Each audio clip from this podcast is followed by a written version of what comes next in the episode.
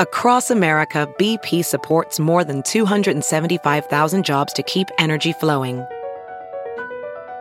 Jobs like updating turbines at one of our Indiana wind farms and producing more oil and gas with fewer operational emissions in the Gulf of Mexico.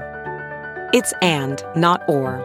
See what doing both means for energy nationwide at bp.com/investing in America. It's Merriam-Webster's Word of the Day for November 22nd. Today's word is obliterate, spelled O-B-L-I-T-E-R-A-T-E.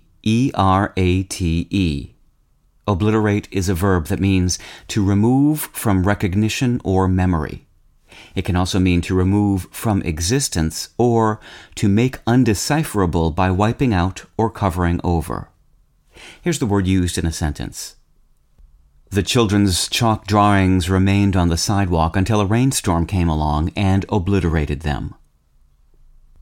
Far from being removed from existence, the word obliterate is thriving in our language today with various senses that it has acquired over the years.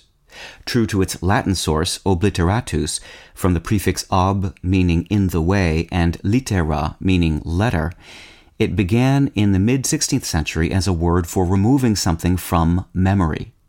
Soon after, English speakers began to use it for the specific act of blotting out or obscuring anything written, and eventually its meaning was generalized to removing anything from existence.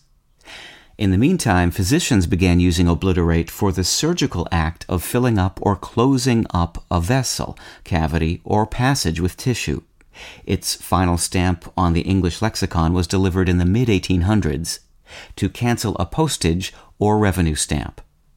With your Word of the Day, I'm Peter Sokolowski.